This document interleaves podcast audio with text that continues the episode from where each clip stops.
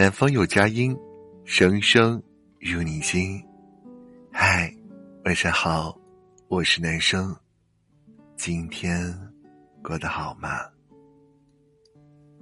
林清玄曾说：“人生不过就是这样，追求成为一个更好、更具有精神和灵气的自己。”二零二二年，愿你常读书，能独处，多微笑。杨绛先生曾说：“人的问题啊，在于想的太多，而读书太少。常读书是人生精进最低的投资，也是生命高贵最低的门槛儿。落魄时用心读读人物传，开心时专注看看国学历史，烦恼时不妨游览心灵鸡汤。正如查理芒格所说：‘我这辈子遇到的。’”来自各行各业的聪明人，没有一个不每天阅读的。越浮躁，越需要书山的沉淀；越成功，越需要文化的加持。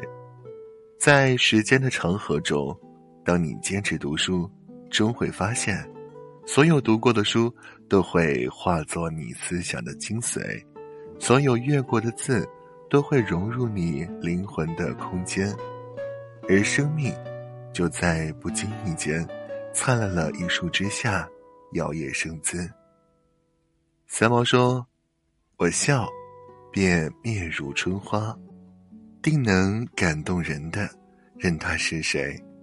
微笑就像是世上最奇妙的魔术，看不见颜色，却让世界色彩缤纷；闻不到气味，却让人生齿颊留香；握不住形状。”却让世间棱角温润如玉，一笑俱置之，浮生故艰难。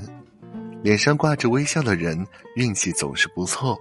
多微笑，你会发现，曾经的磨难会化成一束光，照亮前行的路。常微笑，终能体悟，命运的确不会偏袒任何人，却会眷顾一直朝着目标前行的人。凡事从心而发，一笑减千愁，烦恼一笑而过，时间总有答案。从现在起，常微笑吧。当你对世界微笑，世界就会对你微笑。